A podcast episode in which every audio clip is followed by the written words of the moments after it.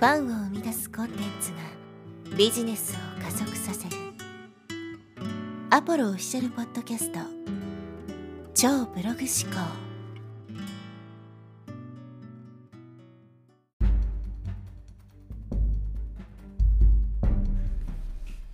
はいこんにちはアポロです、えー今日のテーマはですね孤独との向き合い方という話を、えーしていきます。人で起業して、まあ、インターネットでビジネスをしている人特にこう駆け出しの頃とか初期の頃とかはこの孤独というものにですね、まあ、すごく苦しめられる、えーことがよくあります。まあ、これはいろいろ理由があるんですけども例えば初期の頃っていうのはお客さんもいないし、えーまあ、情報発信してもね何の反応もないしみたいなアクセスも全然ないしみたいな状態で誰からも理解してもらえない。自分は必要とされてないんじゃないかとかね、商品も売れないし誰もね、自分の情報発信に反応してくれないと。まるで自分は存在しないかのようにですね、感じる。しかも一人で働いてるわけですからえより一層ですね孤独感が増してしまうということですけども。結構この孤独に耐えられずにですねなんかこう起業を断念してしまったりとかっていう人もいるんですね。で、まあ、孤独ということに対してどういうふうに向き合っていくのかってことですね。今日はお話していきたいと思うんですけど。そもそもこの孤独という状態は、どういう状態なのかというですね、ことをまず最初に考えてみます。まあ、一般的に孤独というと、まあ、一人自分一人ぼっちみたいなね状態のことを孤独というふうに言うと思うんですけど、まあ、例えば家でインターネットを使ってね情報発信してる時一人で部屋にこもってパソコンとね、えー向き合って何か作業してる時っていうのは、まあ、孤独っていうふうにね感じる人もいると思うんですけどでもそういう人もですねまあ、えー一人暮らしの場合はまた別ですけど例えば家族と一緒に暮らしていたりとかまあ、誰かしら身内がねすぐ近くにいたりとかするわけじゃないですか。でもそれでも孤独を感じるとかっていうことあると思うんですね。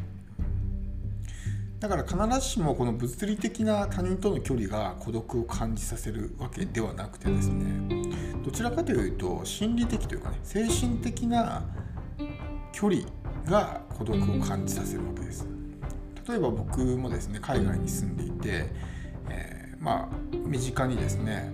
例えばまあ家族は一緒に住んでますけど友達とかも一人もいないわけですよね。全然こう孤独を感じることってないんですそれは家族がいるからとかそういう話ではなくてですね。まあ心がつながっているというか例えば日本とカナダ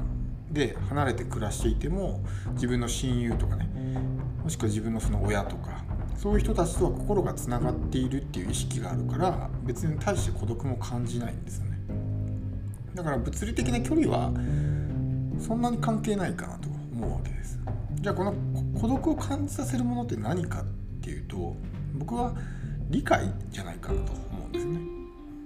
自分が理解してもらえてるか自分を理解してくれている存在がいるのかどうかっていうのがこの孤独を感じさせるかどうかっていうことを、まあ、決めると思ってるわけですね。例えば家でパソコンで仕事をしている場合、まあ、家族と一緒にね仮に暮らしていたとしてもおそらく家族はですね自分のビジネスについて理解がない。起業するってことはどれだけ大変なことなのかわからないみたいな感じで一緒に暮らしてはいるけども自分のことを理解してもらえないことってあると思うんですよ。どれだけ自分が辛い思いしてるのかとかってね。だからこそ物理的にはねすぐ近くにいても孤独を感じたりっていうふうになるわけですよ。だからこの理解っていうのがすごく、まあ、孤独というものにですね影響を与えているんじゃないかなと、え思いますなので、え仮にね友達と呼ばれる人たちが近くにいてもなんかこうなんだろう孤独を感じたりとかっていうのはまあ、本当に心の底からね、え理解してもらえてないなみたいな風に感じるからこそ、まあ、孤独っていうものを感じるわけですね。でこのインターネットで一人でビジネスをしている時っていうのはやっぱりそういうような状況なわけですよ。まあ、反応もない。し自分を理解してくれる人も身近にいない。周りに同じように起業している人がいれば別ですけど大抵の場合そういうのってないので誰も自分の気持ちを分かってくれないからこそ、まあ、孤独に感じてしまうわけです。でもこの孤独っていうのは決して悪いものではなくてまあ変にですねこう人に無駄な時間を使わなくて済むっていうのもあるんですよね。逆にこう交友関係が広すぎると友達と過ごす時間をね、えー、使ってしまったりとかで自分のビジネスで時時間が使えなくなったりとかしますし何よりもこの一人自分一人でいるっていう状態は自分自身と向き合うことができるんですよ。これが非常に大きいなっていうふうに僕は思うんですね。なんでそもそもね、えー、自分っていう存在はこんなにねもう長年一緒にいる存在であるにもかかわらず自分のことを分からない人が多いのか。普通に考えたら例えば自分が30歳だったら30年間ね一緒にこう生きてきたわけじゃないですか。一番近くにいて。だから自分が自分のことを一番分かってないといけないはずなのに自分のことが一番分からないっていう人がまあ多いんですよね。まあ僕も含めそうですけど。これはなぜかというと自分のことを考える時間がない。自分を見つめる時間がないからだと思うんですよ。日々の生活が忙しくて例えば、ね、周りにこう付き合う人がいっぱいいたりとかやるべき作業がいっぱいあったりとかそういうので時間がなかったら自分のこと考えてる余裕なんてないと思うんです。だから自分と向き合う時間がないので当然自分もわからないわけです自分と向き合う時間があれば自分のことってわかるんですね。でも向き合うだけの余裕がない。なぜならやるべきことがいっぱいあるしね常にこう誰かと関わり合ってるから意識を外側に向けてないといけない。だからこそ自分にね意識を向ける余裕がないということです。例えば自分が無人島にいて一人っきりでね一晩過ごすってなったら、まあ、誰とも関わり合いがないわけじゃないですか。もちろんスマホとかそういうものを一切使わずに。なったとして一人で一晩ね過ごすってなったら多分暇だし、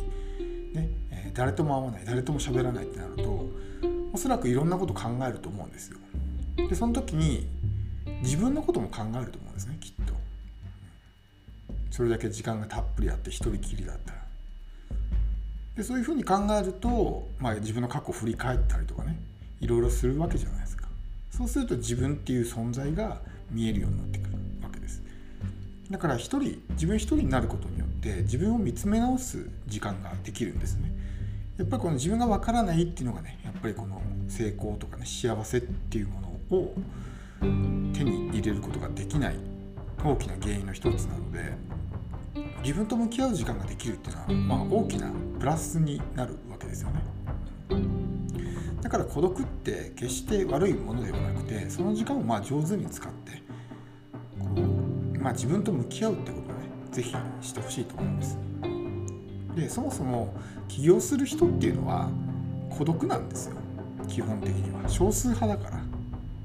そこで、ね、さっき理解って言いましたけど周りの人から理解されているようでは僕はダメだと思うんですね。理解されないような存在だからこそそういうね、えー、他とは違うような成果が出せたりとか大きな成功をつかむことができると思うんですよね。普通の人からしたら、ね、こんな状態でお前起業するのバカじゃないの？みたいな風にどっちかっていうとねこう理解されないような立場の人が起業したりとかね自分でビジネスをやったりとかすると思うんですよ。だからこそそういう人たちとは違う人生を歩むことができるわけですよね。だから理解されているようでは企業には向いてないというふうに思うので、まあ、理解されなくて当たり前なわけですね。だからその状況をもうそういうもんだっていうふうに受け入れることもすごく大事かなとまあインターネットのね情報発信の点においてもみんなと同じようなこと言ってたら埋もれるだけじゃないですか1人だけ違うことを言ってるからこそすごく目立つんですよね。10人いて、ね、10人中9人が同じことを言ってる中で1人だけ違うことを言ってたらいいか悪いかは別にしても目立つと思うんですよとにかく。だからこそ見つけてもらうことができる。これだけ何十万何百万って人がインターネットで情報発信をしていて見つけてもらうっていうのがすごく難しい状況なわけじゃないですか。でその中でまあ、えー普通のことしか言わないとかねみんなと同じようなことしか言わないとかっていう状況だったら当然まあ自分のことを見つけてもらうことはできないわけです当然選んでもらうこともできないというふうなのでむしろ孤独な存在であるぐらいの方がちょうどいいんですよね、まあ、歴史に名を残してきたような偉人たちもやっぱりね時代にまあこうなんですか理解してもらえなかったというかっていう人が多いと思うんですね偉業を成し遂げた人っていうのは。やっぱり周りと違うからこそそういう歴史に名を残すような、偉業を達成できたと思うので、まあ、孤独っていうものをあんまりこうマイナスに考えずにむしろ自分はねそっちの側の人間になれたんだっていうふうに、え、前向きに捉えてね是非こうビジネスに取り組んでほしいと思います。まあ、インターネットでビジネスをしている場合っていうのは特にこの孤独を感じやすいんですね。例えばこうリアルビジネスとかだったら従業員がいたりとかねお客さんと対面で接したりするからそういう寂しいとかね自分一人ぼっちだって気分にはあんまりならないんですけどインターネットで一人でねパソコンに向き合ってる何の反応も返ってこない誰も喋りかけてこないこういう状況だったらこの孤独っていう状況が非常にですねまあこう強く感じてしまうんですけど。でも必ずですねあなたの情報発信を見てる人はいますしあなたの商品を欲しいってね思ってくれる人も必ずいるんですね。ブログ YouTube まあポッドキャストもそうですけど発信してアクセスがずっとゼロってことはないと思うんですよ。1とかね2であったとしても1人か2人は見てくれてるってことなんですよね。だから全く誰からもね認知されてない。まあ、えー、誰にも見てもらえないってことはないので。まああんまり深くね、えー、考えすぎずに、えーまあ、孤独をですね楽しむというか上手にうまく向き合ってですね、えまあ、自分自身を理解して、まあ、一歩先にね進んでもらえればと